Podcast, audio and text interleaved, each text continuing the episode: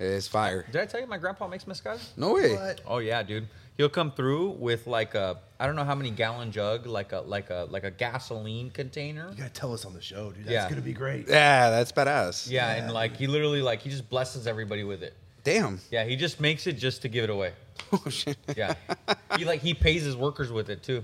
Damn. That's Yeah. badass. My my mom, she goes over to to one of the workers who's been I've known him since I was little, dude. Don Don Emilio, one of my grandpa's workers. He's, that guy, full head of black hair. The guy's like seventy something. Damn. And she's like, "Do you paint your hair?" He's like, "What?" He doesn't, he doesn't even know what that means, right? Like he's, le- he's legit, like you know, Yeah, dude. We're from straight. Guerrero. We're from like Yeah. that guy never had them enough money to paint his hair. Yeah. you know what I'm oh, saying? man. He's like, "What? What? What are you talking about?" She's like, "Do you like paint your hair black?" And he's like, No. "No, I've never No. painted my hair." like- she's like, "How do you have such black hair?" And he's like, No stress in he mezcal, showed, baby. my, he showed my grandpa's mezcal. Oh, dude. Yeah. Makes you a man. That's yeah. that's Makes you a great, man. That's great. Are we rolling? Oh, that's Oh. perfect. Leave that in. All right, so we're leaving it in, guys. Hey, hello, everybody. Welcome to Not a Boring Real Estate Podcast. I'm your host, Diego Vasquez. And I'm Ryan Domas. Red Anaya. Oh yeah, this And is our boy. today we're with Red Anaya Luis.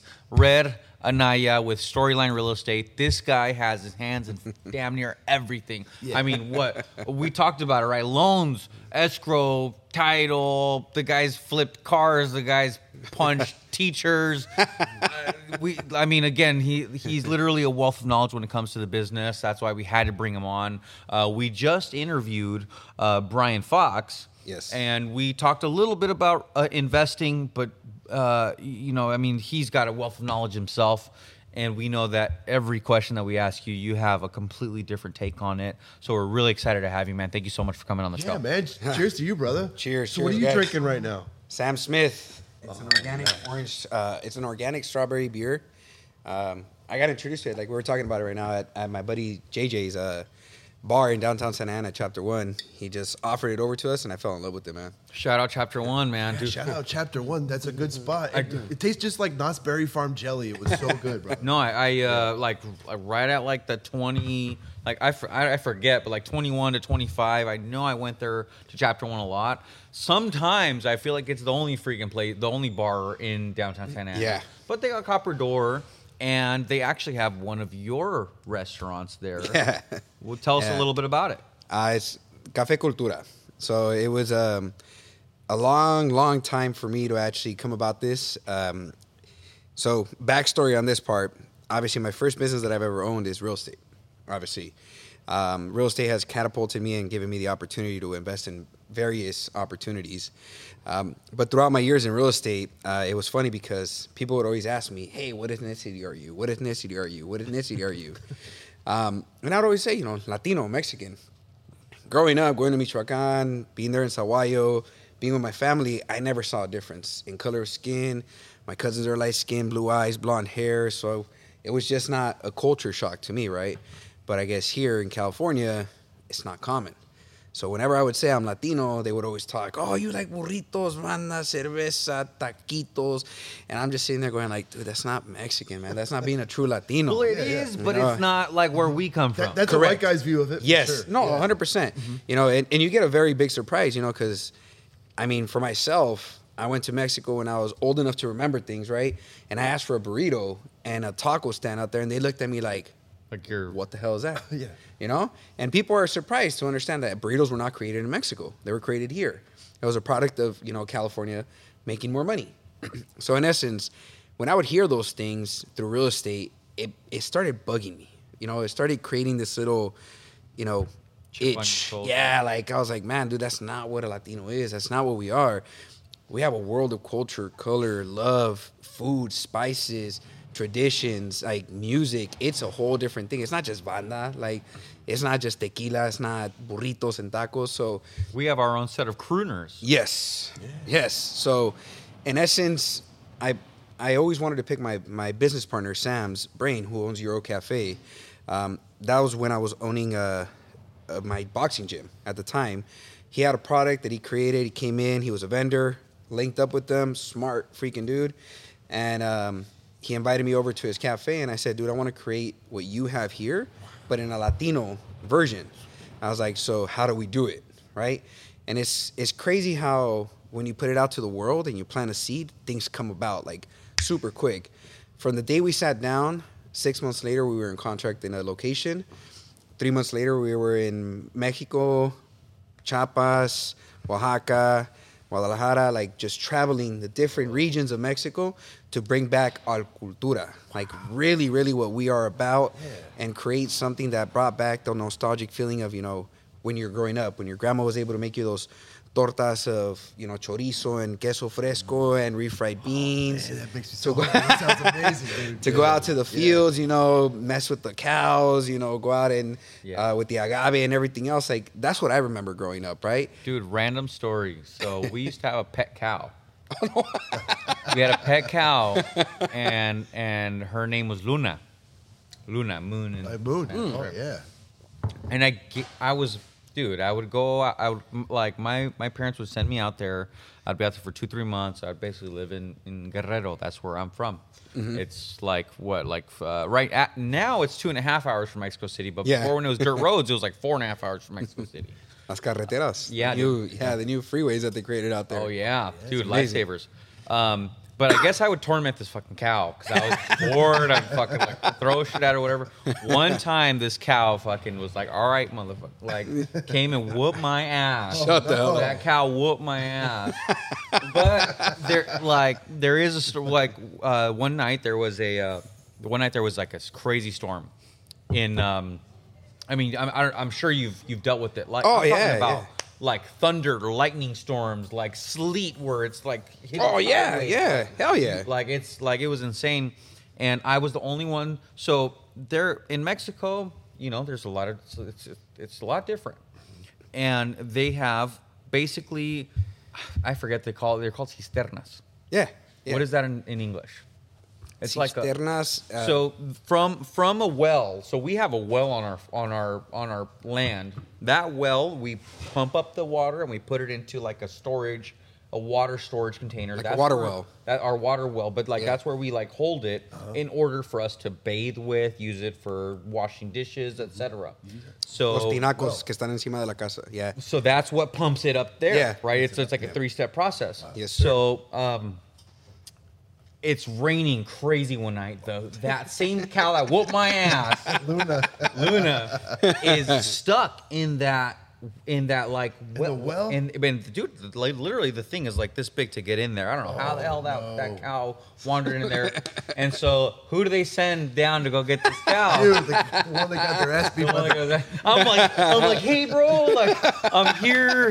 We're like, We're cool, right? peace, right? Like, I'm here to help. I promise. The cow's probably looking at me like, fuck you. we ended up, I ended up tying whatever needed to be tied because they lowered me down, and it had to be like, like, imagine, God, like basically where this TV is is is like ground level. Mm-hmm. I'm underground. I'm in this thing. I had a tight thing. I pulled it up. It's almost like an above ground septic tank. Okay, In okay. essence. No, what you're talking about, what my, I'm talking about is underground in the mid, like it's Actual well. Yeah, yeah. Oh, like man, it's- like it's Little House bet- on the Prairie. So like the well is what Yeah. 30 feet down, Yeah. and this is Oh, about man. seven or eight feet down. Okay. So it That's fell wh- in. That's where it holds the where Oh, it holds damn. the water. Yeah, That's crazy. yeah. So random story. uh, yeah, you, you brought you brought up cows and chickens. And, Yeah. But yeah. Dude, he just caught a 1.4 million dollar listing on third for uh, they're showing on Thursday, bro. Yeah. It's Nice. badass. Yeah, it's got six six bedroom, four bath. They have a huge addition. It's like perfect for a Super Bowl party. What? It's like all the entertainment wing Where of the house. It's in Whittier. Okay. Uh, Near, right near Friendly Hills, Whittier Boulevard. oh, nice, nice, nice. Okay, yeah, yeah. Right there, man. Great Sweet. That's badass. 1.4. Why does that sound so low? Oh, dude, it is actually low. It's probably worth 1.5, 1.6, but they won a bidding war. Ah. They, they literally Okay. told us we're not going to accept list price. You got to get us higher. And I was like, all right. You're the listing agent. Yeah, listing agent. yeah. Okay, nice. Yeah. Yeah. So so yeah, that's uh, we've heard that before where like where the guy's like, this is the price, but this I gotta accept something a lot higher. And I was like, I get it. That's a very that's a very interesting conversation to have right now. It is. It is. Especially right now. Like Yeah, in January, it would have been even harder to have, but right now I'm like, well, it's summertime. You know, people are people are shopping, and the house is like perfect shape. So it is worth what about 1.5. So we're we're below the value. Yeah, that's interesting though. Mm-hmm. I mean, set yourself up for success, brother. Oh, At that strategy, you know, it's kind of hard to when you set it up so low, and then if all of a sudden you get no activity, Oh yeah. even when it's that low. Yeah. Yeah, like it's too low. So that Yeah, they're gonna be like, "What's wrong with it?" so that's the like the Super Oh, Bowl it's room I call flooring. it. And then after that, So it's a bonus room in essence. Yep. Damn, that's big.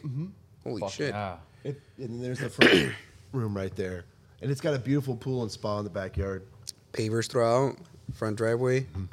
Nice. That's badass, dude. Congrats. Oh yeah, brother. 1.4. Then we got a 1.6 coming up on on the Friendly Hills Golf Course. That uh, one's the next week. Friendly Hills is. So he's a dude. Do you golf? You golf? Hell yeah. Oh, dude, we'll bring. Oh, we gotta bring him out to gotta him golf. out. You golf. Yeah. Oh, You yeah. golf. We're, we're, I golf. we're gonna try to go. One, dude, literally, yes. Dude, we're literally trying to go once a week because I'm a member. What's your I handicap? gotta go. Oh, we have no, No idea. idea. how to calculate I play best ball. All bro. of a Fuck sudden, it. Yeah, we I'm play good. best- I'm good. We play best ball. Ah, fuck Yeah. you. They're like, who hit the farthest one? We'll just put our bar there. I'm great at the fucking range, right? Uh, yeah, of course, everybody is. Literally. Yeah, everybody is We'll until have you got to start strategizing. golfing. Yeah, dude, let's do it. Have you been golfing before? Have you tried? Oh, okay, we'll get you out there one of these days. If Don't not, go. you just hitting the, you just hitting the bro. cart and drink. Don't you know? fucking go, bro. No, you know what? So I was in San Clemente like my first two days there, and some lady, she fucking checked me too. She's like, "What are your What are your first three? And I was like, "Fuck!" I'm like, "Like what? What golf? Like what are your best three golf Yeah. clubs?" And I'm like, "Uh, driver nine and a fucking putter. I don't fucking know." Oh, she did. She knows. Bro, there's people adamant about it. Yeah. Yeah. yeah. Don't ever go golfing, bro. No. It's it's an addicting fucking sport. addicting as hell. As soon as you get a good shot, Anybody you're can fucked. do it. You're fucked. Yeah, you're Anybody fucked. can do You're fucked. I a golf ball once at the driving range. Oh, bro, once you once you hit it once, That one Fuck. good one. That's You're it. fucked. That's There's a meme about it. It's like You're me- fucking meme where they're fucked, like, bro. I want to chase this feeling for the rest. dude. Yeah, you, yeah, yeah. You are fucked, bro.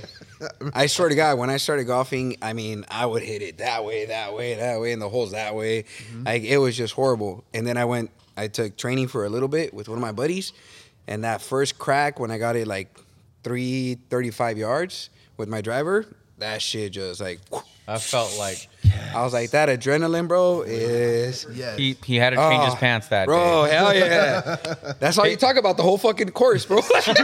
Literally, that you're like, fucking remember that drive, shot? bro. That fucking drive. So every- every- the, my first hole or two, I'm like all stiff. Yeah. I'm, I'm playing like I got a broken back, and I got like two drinks in me. I'm like, fuck. Ah, yeah, no, dude. This guy hits the long ball. He doesn't even have a lot of experience, but he hits it like almost 250, 275. Nice. Like way the hell out there. Yeah. Yeah. I, I I learned the hard way, bro. It's not how hard you swing. It's just clear, conscious contact, like just consistent. That's why I speed. got to tell the girls I'm Yeah. dating. Hey, it's not,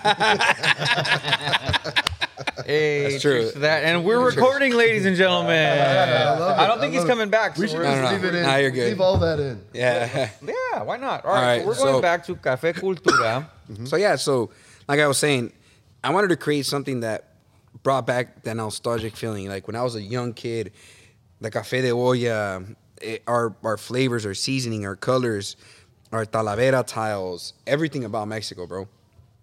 We wanted to create it as as realistic as possible. And like I said, sat down with my buddy, told him six months later, found a location. Three months later, we were in Mexico studying. I literally stopped real estate.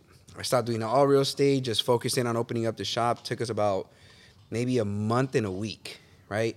And it's been my biggest roller coaster, humbling experience that taught me a lot about business across the board, right? Um, during that time, it was around the best time to buy real estate, where short sales were booming. 2012, um, everything was going great. It was 2012, 2013, somewhere around that time. Um, yeah, 2013, 2014. Sorry, I apologize. It's nine years. Uh, July 26 is when we opened up the doors. Learned a lot about business. Like it took me 100% away from real estate. Never lost a transaction. I ended up losing about six or seven escrows during that time frame of opening up the business. Right You weren't focused because you were focused on something else. was not focused, was not implementing tools, wasn't implement, delegating anything, right? The biggest thing that I've I realized is being a business owner doesn't mean that you do everything, right? It's not like if you could call Elon Musk or Jeff Bezos and ask him, "Hey, how does this process go in the protocol?" He doesn't freaking know. His company is so huge. Same thing with me. With the with the cafe, I wanted to know everything. So I was spreading myself too thin, didn't have enough time to negotiate deals, call my clients, negotiate transactions with the banks, because obviously during the short, short sale time, you had to consistently be sending them updated pay stubs, updated statements, updated processes, um, waiting for the bank to approve a short sale. So it really I took a step back and I was like, what am I doing wrong? Right? Was this really something that I really wanted to do? Everything is going great. What am I doing wrong? Right? And at that time, I was running also JREC Property Development, which was our, my first ever brokerage slash company that I was running. Right? I wasn't a broker. I just I paid um, a broker to actually use her license and run it. Development, flipping homes, uh, doing the whole nine yards, assignments, everything that you could think of on this side of the sun. And I thought I was a badass, you know, motherfucker in real estate, dude. Like I thought I was doing big things. And then my buddy Omar Damian, who was who was big in the lending game, he sent me a message and he goes, "Hey, let's go to this panel. It's a it was called the One Billion Dollar Mastermind. Wow. Right." So I'm thinking, hey, we're gonna go out there, we're gonna see 10, 20, 30 agents up on stage, the whole nine yards. We're gonna we're gonna hear ideas, we're gonna get masterminds. Great. Show up. It was ironically, it was this office that was running that mastermind. Um, and it was all the KWA uh, brokerages around here in this area that came to it as well too. It was at the DoubleTree uh, Hotel um, right here off of MacArthur. So I walk in, I'm expecting this huge, huge panel, three agents. Three agents, that's it. You know, Sofia Chacon, which I highly respect, Elizabeth Doe, and uh, Kevin Sturdivant, right? Wow. That was it. Agent. Those are Big hitters. agents, right? yeah. I didn't know them, Yeah. right? I didn't know them. I read the stats, and I would hear people say, if you do two to three transactions a year, you're average. I was doing about nine to twelve a year, so I was like, So dude, I'm like- king shit. I'm three times better than every other agent out there. Walk in there, and you get humbled, bam, like that. I'm like, holy shit, what am I doing wrong? Like, why am I not thinking bigger? Why am I not doing bigger things? So, ironically, I got recruited into KW for the first time, right? And it was in this office, even though this office threw the event. I got recruited by uh, Josh Bitson, and I think it was Leo Robles at the time that Yeah. was helping him out. Yeah, yeah, Pacific Estates. Yep, Yeah. Pacific Estates. Back when Leo was with KW. Dub. Yep. That's Yeah. when Leo was at KW. So um, I got tossed into it, got to meet some amazing people there, Rob Ross. Uh, I mean, it was it was an insane experience, right? Walking around the office, getting to meet these people, getting to meet the broker of record, Nick, everybody across the board. And I was humbled, dude. I was like, dude, this is what I want. And my business partner at the time was like, Are you sure? Are you sure, Frank? I was like, Are you sure? Are you sure you want to cut ourselves short and you know pay into a I brokerage? met Frank, by the way. Frank's the man. Yeah, yeah, hell yeah. And, and and shout out to Josh Spitzen and to Leo Robles as Oh, well. yeah. Yeah, 100%. Shout out Yeah. to Leo. He wears blue, but we still love him. Yeah, sure. So in essence, I got in there, we we signed up, and then I got introduced to the the Red Book, right? MREA. Ooh, red book. You know, and I was like, what is this? Like, let's have a mastermind, let's dive deep into it. I bought the tabs one and I was like, cool.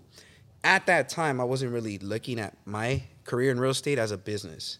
I was just looking at my restaurant as a business because I had employees, even though I never looked at myself as an employee. Um, I had operation systems, products to sell, even though we're selling real estate. So my mindset was like, look, I'm gonna try this out, right? So wait, you were you were looking at real estate as a job. Yeah, I was looking at real estate as a job, not as a career, not as a business, nothing else. as a Something job. tells me a lot of other agents do this. Oh, tremendously, bro. Because we undervalue, right? Um, and we were. I was looking at more like transactional base, not system orientated, not being able to delegate stuff or have tools optimizing everything about the business. So I took the book, I started reading it, and I realized like right away, the first like two chapters, I was like, bam, like my mind was blown. Like delegating, hiring, like you cannot hire fast enough to get all the shit that you have on your plate that you don't want to do to someone else, right? But it's not just about hiring the person that you're gonna pay and they're gonna do it. You gotta hire people that are smarter than you, that are better at you, Smarter than you, yeah. better than you at what you're hiring them for, right? Um, and I learned that the hard way. You know, we we had a revolving door at the restaurant for a while. We were hiring people, letting them go, hiring people, letting them go. Um, and now, dude, it's it's a blessing uh, because we have such a great culture, and the book helped us. When we opened up the restaurant, it was probably about maybe three employees, and then it was my wife working there, my business partner Sam, Frank, um, and then the other three employees. Right now, That's we're humbling. You both, you you and your wife, and then Oh yeah, yeah, employees. yeah, That's hundred percent. Uh, I still go in there, dude, and I I wash dishes. I do what I want to do, bro. It's it's badass. It's humbling, dude. It's grounding. Yeah. Um, but in essence, that's when we started, and right now, fast forward nine years later, we're at 22 employees deep. Um, that's just the location in Santa Ana. Azusa's at 17 employees deep. So it was great to see those systems and tools being able to be implemented and optimized and grow, right? Because our profitability went from 30% to 60% profitable to 90% growth. Um, even though we were spending more money on labor, even though we were hiring more people, and it was the biggest fear, right? How am I going to pay this person after I hire them? What am I going to do with them? How am I going to be able to guarantee their pay? Because they'll figure it out. it's a huge responsibility, bro. Like I tell that to a lot of people. My first year I ever got W twos, it was humbling to me. Like I always wanted to do that. Like I always wanted to create jobs. I always wanted to be able to supply income to somebody, to be able to have a future and invest your money and stuff like that. So it was like to me it was humbling, dude. Like I even cried. I was like, damn, that's badass. Like my dream came true. Like I have a business. And then it slapped me right in the face because I got my own W two from Storyline, and I was like, "Oh shit, I have a business here too." Damn. All right, how do I start doing that here? How do I start plugging it in here? And how do I start thinking bigger? Where do I leverage? How do I, you know, start using my network, my resources, um, the the business, the, the even the restaurant itself? I mean, you just got to think about everything in a business aspect of of being able to grow and expand your marketing. So, like our sleeves at Cultura, I don't know if you've ever gone to them. Um, an expense that I always heard a lot of restaurants and cafes have are the coffee sleeves, right? Because you have to customize them, Oh right? yeah, we call it. I call it the Java jacket. Yeah, there you go, the Java Java jacket. jacket. You put it on the cup, Okay, yeah. so we're in real estate, brother, right? Yeah. Real estate doesn't necessarily mean a building, land, anything, right? Real estate is everything. So we sold real estate on the coffee sleeve. We sold it to other businesses that wanted to market to everybody around the area that picked up a coffee from us. So we sold it to four businesses, which we were able to leverage out and be able to have different color sleeves, more marketing, more material, less expenses for the business, more profitability. But at the same time, exposure and growth for those businesses as well too. So it's cross branding, cross marketing. We weren't scared. Like we're open book, dude. Like we want to grow. We want everybody to grow. There's enough business for everything in every aspect of business, not just the cafe and, re- and restaurants and like the boxing gym that we had, even flipping cars. The more you network with like-minded individuals, the more of an open book they are. You know, you don't get the bullshit short end story where like they give you the cold shoulder and they they swear they have the secret juju that you know is gonna take off on you. Like, nah, hell no, dude. I'm I'm more than happy to give it all away. Like, that's just my mindset about it. But that was just the the the twist part about it is it grew to where it's at right now. And the amazing part about it is the the beautiful part for me is when we're walking around and I'm listening to people talk and there's people that take a sip out of the cafe de olla and I hear them tell their kids, Bro. it remember it reminds me of like mm, I so so Brianna, my like- fiance, you have no idea, dude. So I, cause I, I so when we were first dating, I took her to San Miguel de Allende. Mm. Just blew her mind. That oh yeah yeah dude it's Dude. beautiful I was I was like the colors the architecture she was like Everything. bro. I had her. Like, she was mine since then, you know. But then when I and then I took her to go to Mexico City when I was when I was gonna propose to her. Nice. And then I took her to go meet like my family in Guerrero. Nice. She got that full experience. When she went to Cafe Cultura the other day and you gave her that Cafe de Olla, she was just like, I feel like I'm back in Mexico. That's awesome. And picture her, somebody who did, who's like she, her culture is Huntington Beach. Yeah. like she's a Huntington Beach Girl. like American, mm. never been to Mexico before, and click she clicked that one sip Oh, took yeah, her dude. back to Mexico. That's awesome, man. Yeah, and that's what we wanted. Like when we created all that, all of our ingredients are homemade. We make them on the spot. We cook to order. So it's not like if we pre-make anything and have it stored and then microwave it. There's, we don't believe in microwaves in the restaurant, and that's what we wanted. We wanted authenticity because that's what we are as Latinos. We're authentic. We have our roots, we have our beliefs, we have our our strengths and our weaknesses, but we can grow from it either way. And it was just a big passion, and to see it where it's at right now, it's amazing. Like we were in Hawaii, and uh, just like a couple months ago, and I was wearing my hat, and it, it all it has is a logo. And a lady was walking by, and she goes, "Oh, that's Cafe Cultura." I was like, "I know," and I was like, "Yeah, yeah, Dude, that's good." dope as hell. And that shit was crazy because like even my kids were like, "Oh man, like." Dad, they know it. They know it. It's like you're famous, and I was like, "No, I'm not famous." I'm infamous. yeah. Well, But that's it why was we got you on the show, bud. Yeah. We, we want you to be famous, and and it, it dude. This has got to be one of the best episodes we've ever had because it's one thing to say like who you are and where you're from. It's another thing to have so much passion about what you do. Oh, and the way it rubs off on people like that random lady in Hawaii, Oh, his yeah. fiance who's carrying his baby boy right now. Shout out to your girl right now. I know, man. Shout Shout out, out. Yeah. yeah, I know, it, and I take that passion on everything, man. Like even with real estate, I love seeing when I when I flip properties. I love seeing an ugly duckling turn into a beautiful home for a family, right?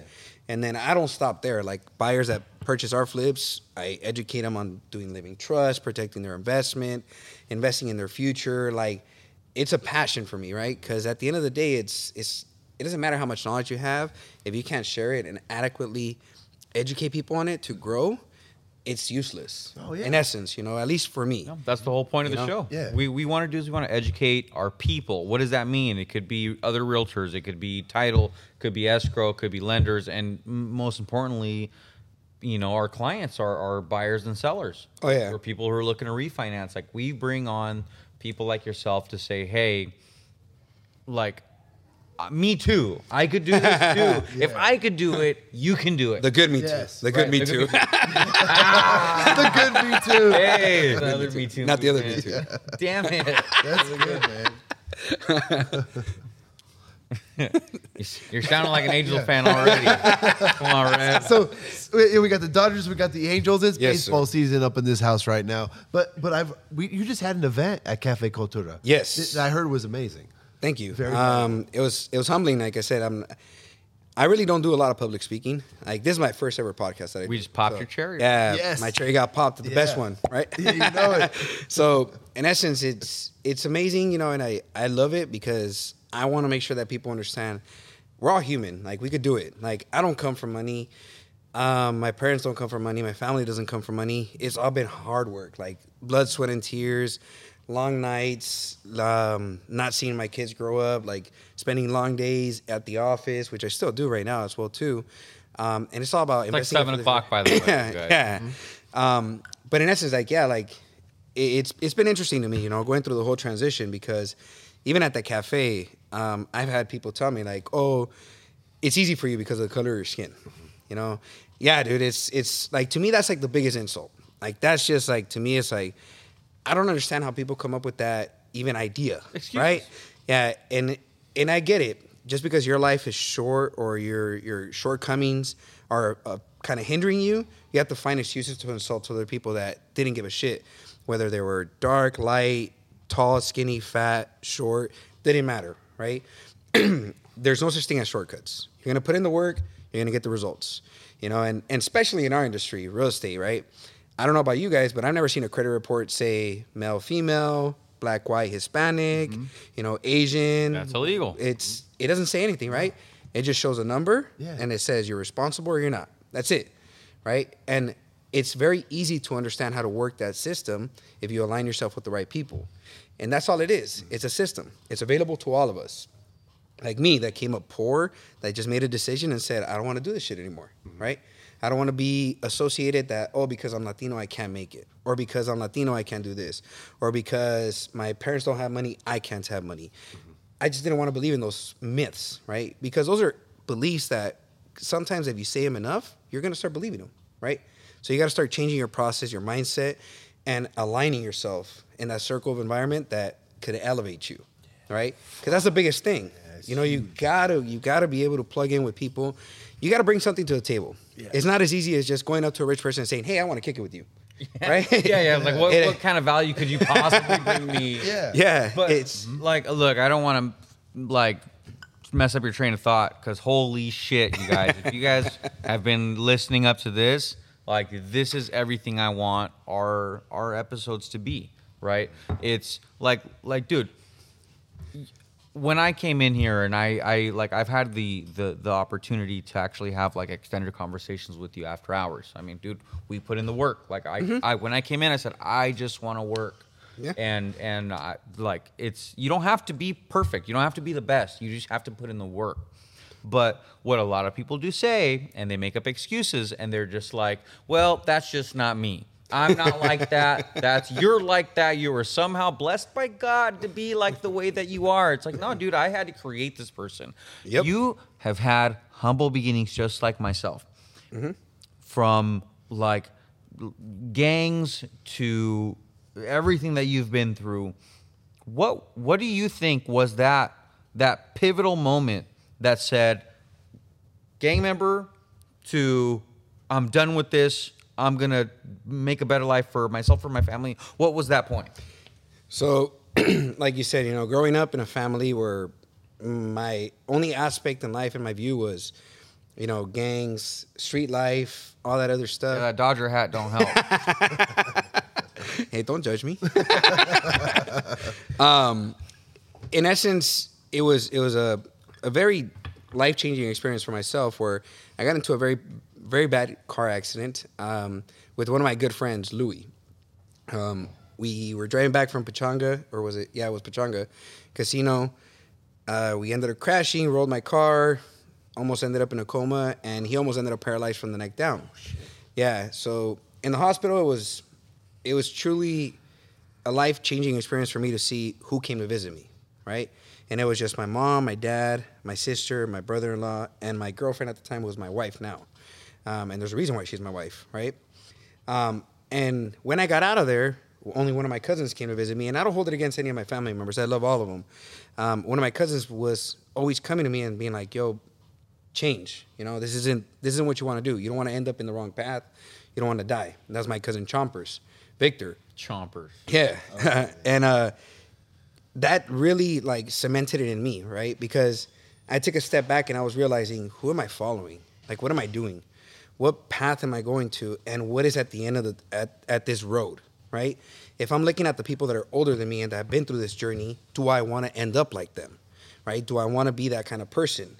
Uh, and no shame, no shame to them, no no um, Yeah, we're not bad. yeah, we're not bashing on anybody, you know, but in essence, I also was affecting my family because my dad was, my dad's been a hardworking man. Like he's probably the man of man that I I've, I can honestly look up to, and he's my hero. Everything across the board, the man has done everything for us from putting food on the table to putting up with all my shit, which is putting up with all my shit is more than putting food on the table. You know, so was a lot. Yeah, it was a lot. You know, because that wasn't the first car I ever wrecked. It was the second car, and the first car, my dad, my dad refinanced the house, pulled it out, bought me another car, and it was at that time that I looked at my dad. I looked at my dad, and I was like, Dad, that's not making me a man. You know, that's making me dependent on someone else to be able to provide for me, right? And I understand and I appreciated why my dad was doing it because him growing up, his dad got killed when he was two years old or five years old, I think. So he didn't have that. He wanted to provide more than what was ever given to him, which he did, uh, far above and beyond. But like I told my dad, seeing you, I want to not only be you, but I also want to be better at the things that you were not able to get because of the circumstances of your life, right? No offense to him, Um, because I appreciate everything that he gave to us. So I told my dad, I said, look, dad, I'm a man, and if I stay here, I'm a product of my environment. I can tell you that I'm gonna stop. I'm not gonna party. I'm not gonna do stupid shit. I probably will for a little bit, but then it's only a habit and a nature of my being. That's all I know. So I had to get out of my comfort zone, and I just literally dropped everything and I moved to Arizona. I was like, fuck it, I'm out. That was that moment. Um, yeah, it was that moment. It was that moment, that pivotal moment where I literally looked at my at my wife at the time she was my girlfriend, and I told her I was like, "Hey, I, I actually tried to break up with her. I was like, you're a perfect woman. I was like, you deserve the best. Oh. I was like, and I have nothing to provide to you. Like, I really don't. Like, I'm really, I really don't have my shit together. I don't have education. Be that honest is not easy. Oh, it's not, dude. It's not. Um, but it was hurting me more because I knew what I was losing, right? And I was telling her, like, I don't want to hold you back. You deserve the best. And if I leave and I come back and you're available, fuck yeah, rock and roll, baby. But if I leave and I come back and you're taken, that's my life lesson, right? And she took the leap of faith. She she she's like, nah, I'm not leaving you. Yeah, she's like, I'm going with you. I'm not fucking leaving. I'm not fucking leaving Wall Street. Um, Wall Street. only God knows what what she saw in me, bro. Like I, you know, I, I give it to them. Women are smarter than men, Yeah. um, in various ways, and I respect her. And she saw something in me that obviously I didn't see in myself. But being a man and probably presenting myself in that situation and literally opening up the books, she stuck around. and she's been with me for 16 years, four kids later.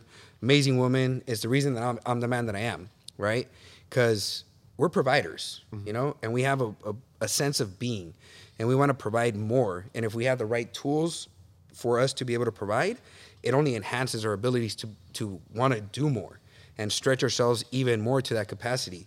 So that was a pivotal moment that told me like change, bro. Like change. To make it short. Yeah, change. And I took off, learned the shit out there, um, beat the shit out of the professor. So talk to us. Oh, yo, I want I want to hear this story. So apparently you punched the teacher. Please tell me. Yeah, so it was it was um What, I was what, going what school? I was Let's- going to the start. University of Phoenix, um, and during that time frame, it was literally I was uh, an enrollment advisor, right? It was a salesperson, right? So we were just pretty much cold calling and everything else, and I took on the opportunity to get free education at the time. You get it at a discount, and um, I went to the on campus, and it was business accounting because I've always wanted to be in business. So doing my business accounting class, my professor finished the the class, and I sat there, and um, it was at the time that we had to turn in some documents. We had to source our authors, and one of the authors of the book that I sourced was my professor, right? So it was an amazing experience for me. I was like, oh shit, he's an author, he's famous, he's smart, he's a genius. Not knowing how easy it is to fucking write a book and push it together and get a publisher and you know send it all out. Wait, right? this is after Brian Fox saying he's, he's writing a book. Oh. exactly. Perfect timing. no, I know, but you know, in essence, like it was, it was an experience for me, right? Coming from not reading books, not caring more about gangs, being out in the streets, um, doing all the dumb things, right? So I wanted to just pick his brain. I was like, dude, you know, You're like, yeah. Once you start from not reading books to reading books, Yeah, yeah. dude. You your mind, Oof. like Blows up. overnight almost. Oh, 100%. So I stayed after class and I was like, hey, you know, here's my paper. I just wanted to ask you a couple questions. How many businesses have you owned? You know?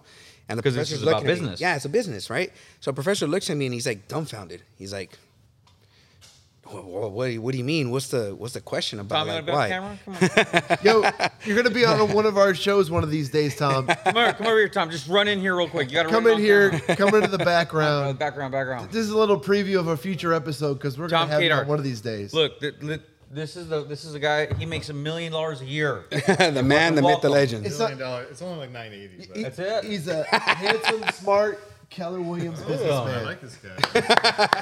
Fucking beautiful. That's right. I like what you guys do here. Oh yeah, Old-fashioned old beer, fashions yeah. beer. Oh yeah, we're gonna get you wasted. We can't wait to get you on the show, brother. I might say some things. You just did an ice plunge. You, you just did an ice plunge, didn't you? there. Good. That was, uh, Oh, I know. How was What, are you that? stalking him? Yeah, of course. That's cool. Yeah, you know.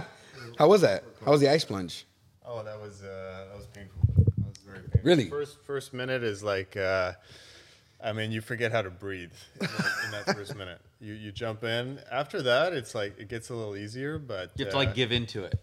Yeah, I was in there for five minutes, but uh, anything more than that, I mean, it's probably not helping you. It's gonna but, kill a uh, few things. Yeah, Damn, that's crazy. your, your balls definitely shrink. Yeah, I figured. Besides the raisins. That sounds Oh, makes for sense. Real. We appreciate you interrupting. Oh, uh, of course, because we're gonna have you on the show one of these days, brother. Thanks, Tom. Can't Thank See you, you, Tom. Tom. You're the man. Um, so in essence, like I was saying, I, I was I just stayed after class. I was asking him the questions, and the guy looks at me and he's like, I, I don't I don't understand your question. And at that point, you know, obviously, I would say the street part of me came out, and I was just getting frustrated. I was like, bro, I'm not I'm not stupid, Brian, right? how often does the hood come out of me? Oh, dude, I, I always say, "Oh, here comes the Anaheim." and a crime, and a crime. At a crime, at a crime. Uh, Yeah. So I was like, I was getting frustrated, bro. I was like, I'm, I'm not, I'm, I'm not fucking stupid, right? I'm asking the right question, and he looks at me and he goes, none, mm-hmm. and that shattered me, bro. Like it really fucking, like broke me down. I was like, so you're telling me I've been investing all this fucking time to get hypotheticals? You know, like I could have gone to the fucking library and read the same fucking books and gotten a better understanding But of how it. How much did you invest into learning this? I was forty-seven thousand in. Forty-seven thousand dollars in. That's a lot of money. Um, between me and my wife at the time, That's like Scientology. And- I'll tell you, brother. dude. And I was, I, it pissed me off, and I just like he looked at me and he was like, "Why are you, why are you getting so mad? Like, I, no one told you that I was a, a business owner." And I was like, "Well, then what the fuck are you teaching us, bro?" Like, and I, I like Theory, literally, yeah. I, yeah, it was literally theory, and like I just grabbed him from the fucking neck, and it was, it's like Homer Simpson yeah, style. and dude, he's like, that's he started started screaming. Why you Security guard little? came in, dude. It, it just it fucking broke me, dude. I was like, what the fuck? Like, what the fuck was I investing in? yeah, right? what are you University doing? of Phoenix. You're stealing my money. Yeah, I was like, man, like this is fucking bullshit. I'm getting scammed. How other people? How many other people are getting scammed? Yeah. Right. So it was at that time that I I was driving back home and I was like thinking, fuck, uh, I'm not gonna work here anymore. Like shit, I don't have I don't have I don't have access to education anymore. I just brought this my wife out here. She was pregnant at the time actually with our first son, Danny. Uh, shout out to my boy Danny. Um, and uh, she I was driving home and I was like, what the fuck? Like, what am I gonna tell her? Like, what am I gonna tell her? Like, I just literally moved you. You're 19. I think she was 20 years old at the time. You left your family behind. I came out here to better myself, and I, I just choked the fucked it all up. Right? so as I took the streets, because back in those days, in that was 2010, I think it was. No, 2007 actually. Sorry, um, it was around 2007, 2008. Um, and I was driving back home and I took the streets because the freeways out there were empty. Like you could get home in 15, 20 minutes on a 30 mile drive, dude. Like not like here Orange County where like 30 miles is two days. Like you're done. So I was driving down the street and at that time I was like obviously foreclosure everywhere, right? And I see this old man putting for sale by owner signs. Not just one, the whole fucking block. Right? And I'm, I've never been shy. Like I pulled over my car, I got off the car, and I was like, "What the fuck are you doing? Like, you own all these houses?" And then he goes, "Are you a realtor?" And I was like, "Nah." I was like, "I don't even know what the fuck a realtor is." I was like, "I really don't." I was like, "What the hell is that?" And he goes, "Oh, yeah, I, I bought all these properties in foreclosure." And he bought out. Um, I think at that time it was Pulte Homes. He bought out a Pulte Home tract development at ten cents on the dollar, dude. it was the cheapest shit ever. Like I can even tell you, our own property, my my, my the one with my parents, uh, two two six eight Shadow Drive. Like you could look it up on title, you'll see my name on there. Uh, the one across the street from us was a twenty four hundred single story, three bedroom with a den, two bath, two and a half bathroom house, sold for sixty eight thousand dollars during that time.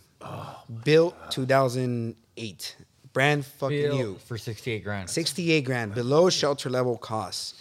So that old man took me under his wing, taught me about loans, and that's how I started in the loan game, right? Um, and at that time, my wife and I were like, let's buy a house. Let's Was this. was it like that one scene from Wolf of Wall Street where he's like, "Show me your check, and I'll quit my job right now." but look, you didn't have a job to quit. No, quit. I didn't but- have a job to quit, so I was like, "Fuck it, let's roll the dice." And uh, at that time, it was it was a hard decision for us because my wife and I were like, "Let's become homeowners out here. We're gonna get shit dirt cheap. You know, we'll continue our life out here." And my wife was like, "I fucking hate it out here. I really hate it out here. You know." And and it's it's not so much the saying "happy wife, happy life," dude. It's it's a happy couple, right? Because it's both of us. It's not just me, my happiness, and her, her happiness, or whatever the situation may be. We got to work on each other, right? And you got to work together to make a, a, a happy relationship, a happy family. So if my wife wasn't feeling it, and I'm leaving behind my mom and my dad, who actually left here to go over there and back me up because I was the baby of the family. You know, they didn't want to leave me out there by myself.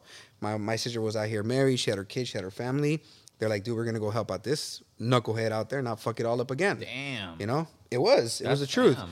So I was I was hard pressed, dude. I was like, shit. My wife now wants to leave. My parents. I'm gonna leave my parents out here, even though they left me and they left everything behind to come and back me up. Now I'm gonna leave them again. and um and I did. You know, I came back over here. Uh, I got taken under my my buddy Oliver's wing. Um, not you, um, not Diego. Sorry, uh, Oliver Huerta. He was the one that took me under his wing and uh, started uh, doing short sales out here, door knocking. And it's funny because the first fucking like everybody talks about door knocking. How long did it take uh, for you to get your first deal in real estate? Right? Like for yourself, how long did it take for you to get your first deal? Dude, it, it believe it or not, two months, and then I sat at an open house, and I repped the buyer that bought that open house. Nice. How about you, Diego? Uh, for on the real estate side, yeah, it took me about five months, October to February. Is that four or five months? Five. Yeah. Yeah, five months. Yeah, five months. Five months. So- that was October 2018. Never forget. Rates jumped up to like five and a half or something crazy. And like everybody that I tried to qualify was like friends of mine from high school. Yeah. They're like, Diego, I got a fucking 450. What can I get? I'm like, dude. So it's funny because everybody has a story like that, right? I got it. I got at- my a first my first deal was the first fucking door I knocked. Like not even a week. not even a week Would. into my Nobody listen to him anymore after this. my first week of being a realtor, um, I got a list of properties to knock 4422 Silver Street. First house I ever sold, first family I ever repped, and first divorce I ever caused, actually. Fucking funny as shit. Because as a realtor, you, the, the crazy part about real estate is everybody looks at the glamour, right? The the beautiful HGTV, signing contracts, $27 million deals, driving Rolls Royces, the cars, the clothes, the watches, the whole nine yards, right? But nobody looks at the grit work. Nobody looks at the, the education behind it, understanding prelims, understanding easements, title encroachments, liens, anything that actually really does factually matter in a transaction. All the contracts, representing people, all those things, right? So that transaction was the first door I knocked. The guy's like, "Hey, we're fucking losing it. Come on in." and I'm like, "No shit." Like, no, no shit. I was like, "What the fuck?" Like I didn't know what to do. Like I honestly didn't know what You're to do. like, God? I was like, "Shit." So I literally walked in. I had a blank listing agreement. The guy signed it on the spot. Took off. Went back to the office, and uh, I even told my uh, my buddy. I was like, "Yo, I got a fucking listing." like, and he's like. He's like, bro, shut the fuck up, dude. It was your first fucking day knocking. I was like, Yeah. I got a fucking listing. And he looks at the paper and he goes, oh shit, he got a fucking listing. Oh my I was like, son of a bitch. So went through the whole process, listed the property, sold it. But in the interim of selling the property, um, I got the prelim, right? And statement of information comes out. And in the prelim, there's a child support lien, right? So I didn't know that in that time frame, I wasn't educated with real estate. I didn't have the, the experience that I have now. I didn't know it's just a common thing, common name, right? It doesn't necessarily mean anything, right? So we're sitting at the table filling everything out, and then I tell, you know, Jose Fernandez, his name was. I was like, Jose, I was like, I gotta talk to you afterwards. And he's like, no, no, no, my wife's here. Échale. I can platicar. You know, let's talk. And I was like, no, no, no, I gotta talk to you afterwards, bro. And the lady was already having it, right? Because there was a backstory to this. That was the lady's um, original, uh, her original house, her dad's own house. Oh shit! So her dad gave it to her. She kept it. She married this man. This man tried to be an entrepreneur, refinance, refinance, refinance, pull money out, pull money out, invest, fail, invest, fail, invest, fail. Market crashes, you have no more equity. So now they gotta sell her father's original property, which he had passed away, right? So she was already hating her husband. And I'm like, dude, I gotta talk to you in private. And he goes, nah, talk to me now. And he goes, all right, cool. I need you to fill out this documentation. There's a child support lien out there for you, and I need to clear this shit up. That lady snaps, dude. She fucking that In was front like, of you. Yeah, In front of you? Yeah, dude. She she just let him have it, bro. No. It was a camel that broke the straw back, and I was just like, son of. And I'm sitting there hearing him scream, her telling him everything, like she just And unloads, sitting there bro. like this, "Huh? And I'm sitting there like, sure. nah, bro. How like, about them yeah. Lakers? exactly. I was sitting there going like, fuck, did I just cause a, a divorce? Like, shit. It happens. Oh yeah, dude. And I was like, ah, I'm sorry, bro. And I look at the guy and I'm like, I tried. I tried. bro. I fucking tried like six times. I gotta talk to you by yourself, homie. Like, let's get this shit cleared up. Long story short, we sold the house. The lien wasn't his. Hey, And, uh, they still use you as a realtor. yeah, yeah, No, yeah, dude. The lady fucking loved me, dude. She was That's like, "Oh, awesome. you, Thank you know, you. yeah, you fucking, you exposed them to me and blah blah blah." And Oh, yeah, show me the truth. And I was sitting there going like, The truth shall set you free. and it wasn't true. I was like, it wasn't true. He did do shit. Yeah. So yeah, that was that was like my first experience and my first touch in real estate was the first door I touched, first listing I got, first deal I got. I'll give you that. That's Look, incredible. what a lot of people don't know when it comes to door knocking or cold calling is that you don't know when it's gonna be. No, no, right? nah. And, and if you just like, if you can just come at it from the point of like Service. I, I'm here to help. Mm-hmm. I want to help. I got moxie. I got energy. I got like, if I don't know the answer, I'm gonna find it out for you. It, it, it might happen on the first one. Oh yeah. No, don't get me wrong. After the first one, it was like 52 other fucking doors that I knocked. It's a numbers game. Yeah. It's a numbers Oh game. yeah, yeah, no, hundred percent. Think about that. But in essence, with that, it was just like a very humbling experience. But yeah, because of the lack of knowledge, and this is what I tell a lot of realtors that are brand new, you have to put in the work, right? You have to understand everything that goes around real estate because it's not just about putting up a sign and getting offers and closing them and that's it, right? There's a lot of lead work in between. And if you don't have the right team and the right people to delegate and the right systems, you can fuck shit up pretty bad. You sure could. You can fuck shit up pretty bad. Yeah. So I have a question for you because there, there's there's like me and Diego back in the day. There, there's kids out there who who are saying that I could own a restaurant one day. I could invest in a restaurant one Mm-hmm. day. You know, they're, they're hanging out. Their parents are asleep. It's like eleven o'clock at night. They're passing the blood around the garage. Yeah. They don't want their parents to smell it. They're going. I can own a restaurant one day. What do you got to say to those guys? Try it. Do it. Don't be scared about it. Um, I didn't know shit about coffee when I got into the coffee game, you know? And it's paralysis by analysis, right? If I would have taken a step back and tried to analyze everything about real estate, I probably would have never got in. If I would have taken a step back and tried to analyze everything about boxing, I would have never owned a boxing gym. Cars, temp agency, the whole nine yards, dude. Just failure, dude, and fail fucking fast. Understand that if you're failing, there's things that you can do to fix it, mm-hmm. right? But if you try to be a perfectionist and learn everything about it, that doesn't necessarily mean like don't don't take my my words 100% for face value. I always align myself with people that know sh- more shit about me, mm-hmm. right? And not not more shit about me in, in particular. What I meant was more shit about everything that I'm investing in. Partner up with people, dude. Don't try to be the captain save a hole on everything, mm-hmm. right? You have Yeah, to Ryan. partner up. you have to you have to partner up with people that know Fucking more about Colonel save a hoe. yeah, dude, it's it's it's in essence, in, in essence, to to like answer your question, I would say don't be scared to try it and fail, right? Because that's the one thing that holds a lot of people back. Mm-hmm. You know, they put up these obstacles that are not there, Mm-hmm. right? They put up these excuses that are not real. Mm-hmm. They put up these personas that don't really have any factor in the the being to becoming a successful person in anything, mm-hmm. right? So I would just say go out there and try it, right? Fail fast, hire people that know about it, right? And partner up with people and anchor people. Like I didn't know shit about the restaurant industry, but what I did know is restaurants have systems, right? So when I studied the restaurant industry, I saw, all right, cool, there's a chef, and most restaurants fail because the minute the chef leaves, so does the food quality. So you have to hire someone else, and that other person might not have the same seasoning, the same hands, the same cooking time, the same experiences, the same knowledge. Now you're fucked. So your recipe and your concept and everything else has completely changed.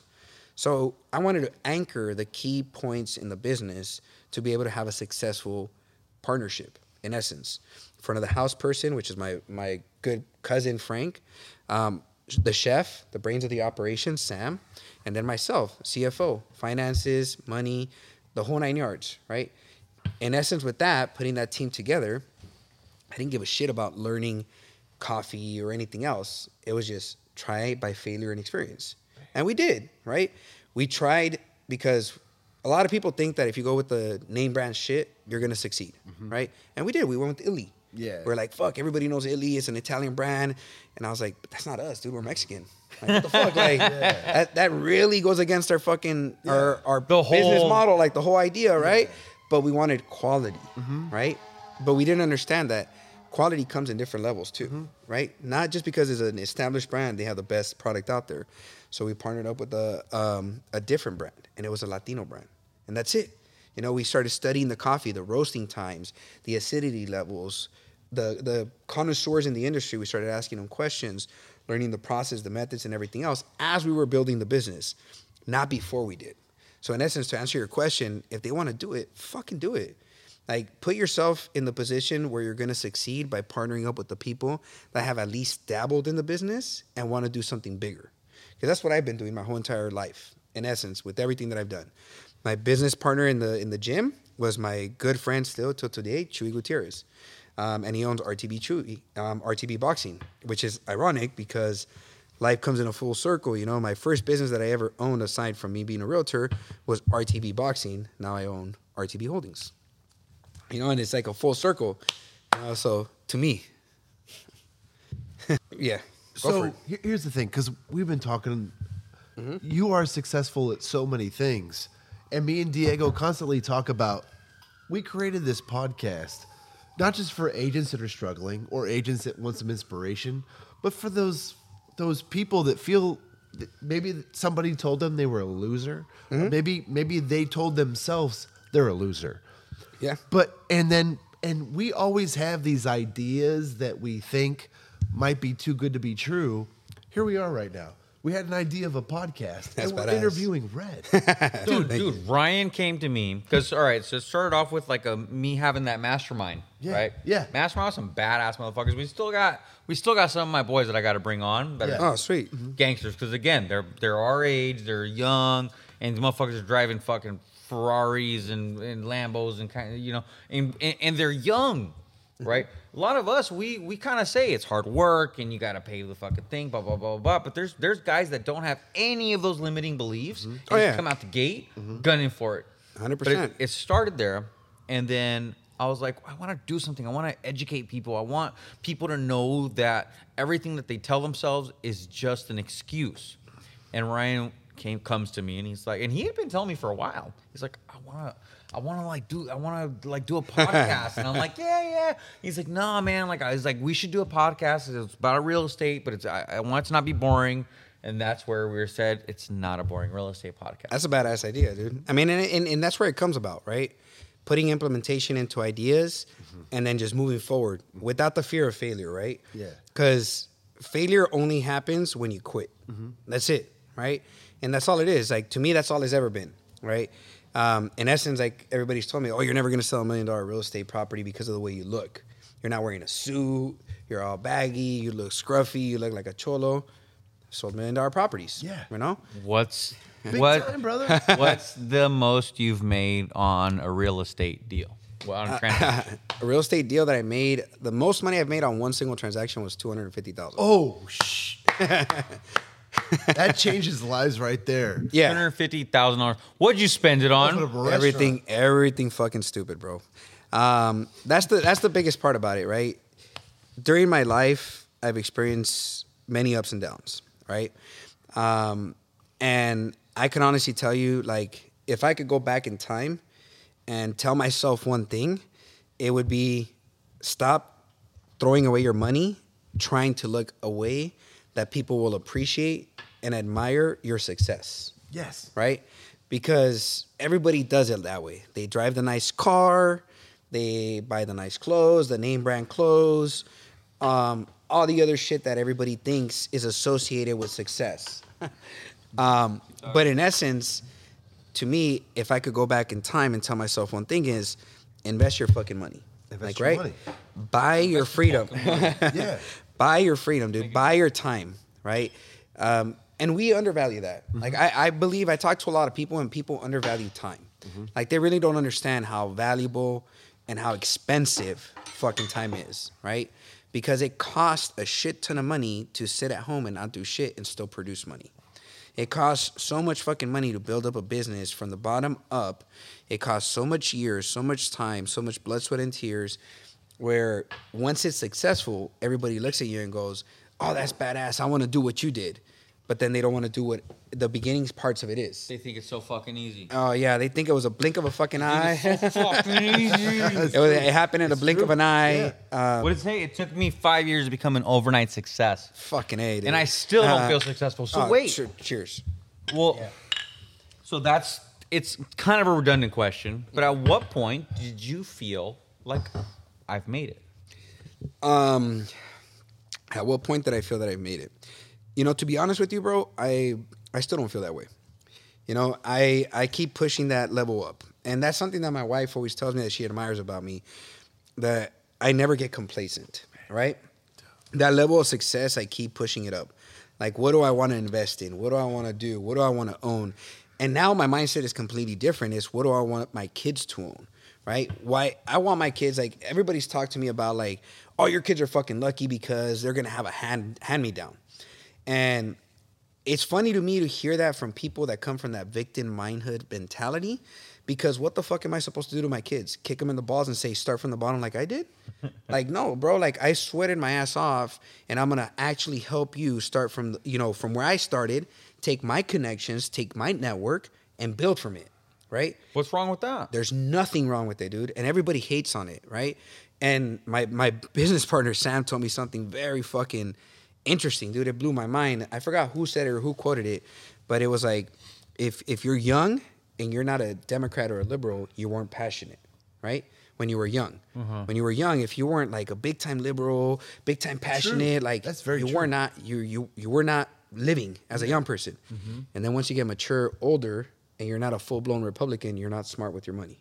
Yeah, because I was that was so oh. liberal. I was so liberal. Me- Same, same. I was like, tell me who's on the blue ticket. I'll vote. Oh, for it. dude, everybody Different was story now. right because even me growing up, fuck the police. ri- Rich white people are assholes. Yes. they're lucky. You Yeah. know, they got given it to them, so on and so forth. But that was the passionate side of you, right? The victim mindset. Fuck you, the Ryan. victim. Exactly. I was voting for whoever supported weed. I, literally. No, no, Literally. he's Yeah. one of us. He's one of us. yeah, yeah, yeah. you know. So For real. in essence, like to me, that blew my mind, right? Because now I look at you know that at least the politics side, I look at it completely different, right? And it's either because I'm older, wiser, want to invest my money, and I want it to grow, but I don't want my kids to have like this mindset of everything is fucking easy. I want them to earn it as well too, but I don't see anything wrong with me focusing in on making sure that they're surrounded by people that are like-minded like myself. Just make from for it. from the time that they're young, right? Hanging out with kids that want to talk about investment, hanging out with kids that want to talk about money, Yeah. growth, finances, freedom of time. Like if I could do it all over again, dude, I would have never fucking partied a day in my fucking twenties. No, it's true. You know, I would have never partied a day in my 20s. And it's easy to say it now, right? Mm-hmm. And the young ones that are listening, it's hard for you to kind of comprehend it. But it's easy to say it now that I'm older. I'm about to be 40. I would have never fucking done it. Like, I would have never partied, never wasted my energy, never wasted my time. Because now I get to meet people that at my age, they're jumping on private jets, partying in Mykonos, taking their family to eat breakfast in fucking New York. Wow. Why? Because they invested their time wisely in the beginning, money. right? Yep. And their money. You know, I've I've never met a hundred dollar bill that tells me I'm tired. Have you? That is such a good quote. Hundred dollar bills don't talk. that. No, hundred dollar bills be like, wake you. up. It's You know, 3 if a.m. hundred dollar bills start talking to me, I, I can't I'll wake up at 3 a.m. Like, for one of those things. Dude, I'm serious. Like, you put a hundred thousand dollars to work, it's never gonna ask you for a fucking day off. No. It's never gonna ask you for, hey, can I get some part time? Can I get a bonus? I told you we had it. Red, bro. Are you kidding me? this is the next Gary Vee over here. Yeah. But in essence, we do get tired, right? Yeah. We do. And like me, as I'm getting older and my kids are growing up, like I want to spend as much time as I can with them, dude, because that time is fucking limited. Like I look at my oldest son and it's a blink of a fucking eye. He's 16, dude. I'm like, holy shit. Like, what the fuck happened? When when when did you grow up? When did you become a man, homie? Like, goddamn, you're talking to me about buying your own car, driving to school. Like, chill. Like, slow down. You wish. And and, and it's it's it's funny because you know, as we were growing up, you listen to your parents say shit, and then you become a parent and you you listen to your kids. Like my son, he wants to look older. He wants to already have a beard, and he wants to do this, and he wants to do that. And I'm telling him like, dude, fucking enjoy it. There's some of us that don't grow beards. Right? Thirty-two. Yeah, I still I still have an patchy 32. beard, but in essence, like I always tell him I was like, dude, enjoy it. Enjoy the process, dude. Enjoy the life. Like right now that you're young and you have all this fucking energy, invest it into investments, kid. Like, Mm-hmm. and I always shoot them. I always shoot them IG quotes and posts and stuff like that because I wish I had that growing up. Mm-hmm. Yeah. Like I wish I would have been surrounded by friends that cared about investing and and not to undermine my friends, dude. I love all my boys. Like, and all of them had businesses. Like it was funny, be- but I never looked at it that way. Yeah. I only looked at it at, at the freedoms that they were gaining from the businesses that their parents owned and stuff like that, which was cool. But I never thought, what about if I owned the business? Oh man, you know? I remember growing up where my like I would always tell my friends, I'm like, we're, all hanging out. Like they're like we we love hanging out with each other. There's always we're always together, spending all this time together. Let's do something. they're like, here's Diego again, thinking he's fucking better than everybody, thinking he should. We're like, you know what I'm saying? Like they always like, cause I'm just thinking business minded. Like we're spending the time anyway. And I came from a place where I, it's humble beginnings, and I'm Oh, like, I always wanted to be more. And just for that wanting to be more, I would get the he think bien Oh, he thinks he's the Yeah. shit, he's fucking this, he's that. He's better other. than us. If, you're out there and you feel that your friends think the same way of you, dude, just honestly Get new if, ones. If you have to get new ones, dude, if you have to get new ones, get new ones. Or it's okay. If you have to leave and go and go find the new ones and still come Yeah. back to your people and be like, hey, I fucking love you, and show them the love, that's cool. But like honestly, man, like the the real ones will stay. The, the other ones- life life is too fucking short, man. Um, and it's we say that we say that often, but we really don't value it, right? It sucks because not until it happens to you do you really realize how life how short life is, right? So in essence, to me, like I, I've changed my whole perspective on a lot of things. Like I, I love all my boys, but if we're not investing our time in in growing our net worth, then I need to invest my time on people that do, that want to grow it. I still love you. I'm still gonna hang out with you. You could come and chill and barbecue at my mansion. Cool, by all means, not a problem. But in essence, I want to grow, dude. I want freedom, right? Mm-hmm. And freedom is fucking expensive. It is. Yo, we, we're feeling that because we know what the market's like as a real estate agent right now. You know what? And it, and to be honest with you, I think right now we're in the best market. Um, and in essence, as a realtor, It's an honest market. it, it's Yeah. it's an honest. It's, it's not only an honest market. It's a market that's going to expose people on the lack of time that they invested into their skills. Holy shit! So people that that don't put the effort in won't get the return. Hundred percent. So that's that's like karma. Yeah, hundred percent. Yeah. And it's opportunity, right? Because I'm listening to agents that are getting deals right now for just picking up the phone and fucking making a dial, Mm-hmm. and they go and list this property, and they don't know shit about real estate, right? Yeah. Mm-hmm. I'm not hating on them. That's a beautiful thing about it. Because right now, people don't understand like the opportunity that the, that there is. It's not a lack of inventory. It's an opportunity for you to create your own. Yes. Like that's what I'm looking at it like. Like I'm looking at damn, how many off market opportunities can I create? How many people can I talk to that want to sell their house that I could put it in my back pocket and go find myself the buyer and put the deal together and never put it on the market? Like where can I create those skills and generate those ideas with other agents? You know, because the the simple fact is, you, the one thing I always talk to agents about, and I always ask this question is, what the fuck would you do if the PWR were to shut down tomorrow? A lot less. You know, we what got- would you do? We No, got- yeah, 'cause we got is- no paisan. We, we have no we have no Sopranos affiliation, no association to back us This up. is from That's someone- A good point. You know, that's a good so point, man. you gotta think up about it. so many good points. Fucking when when they didn't have the fucking BWR. No, Yeah, it's true. so- They didn't have it. What was it? in MLS? essence, how how are you building your database, right? Because your business in real estate is the people that you know, your center of influence, your network, right? How are you being able to provide that kind of a resource to them? How are you staying top of mind to them and letting them know that you're not an undercover agent, right? How are, are you being able, being able to provide value to the people that trust you with such a huge investment, right? So a lot of people rely on the PWR. A lot of people rely that on the MLS is the only way that I can actually market this property and sell it, right? It's not the fucking case. No. It's never been the case. And the more you rely on one thing, the weaker you become. You know? And that that exposes you. it exposes Dude, you. like you're dropping random things that are so heavy, so heavy for people Bro, like- like me and Diego because we feel that we've been everything that you're talking about. We've been through. We, we were that 16 year old kid passing a bong on the couch, thinking we're gonna be the loser for the rest of our lives.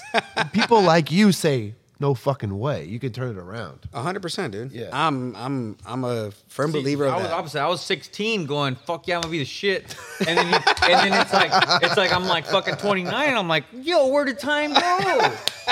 Yo, I, I Dude, thought I it's- had the world at my fucking fingertips. Yeah. No, and it's not the case, man. And it's like I tell people, it's it, it's you have to value your time and you have to value what you're invested in.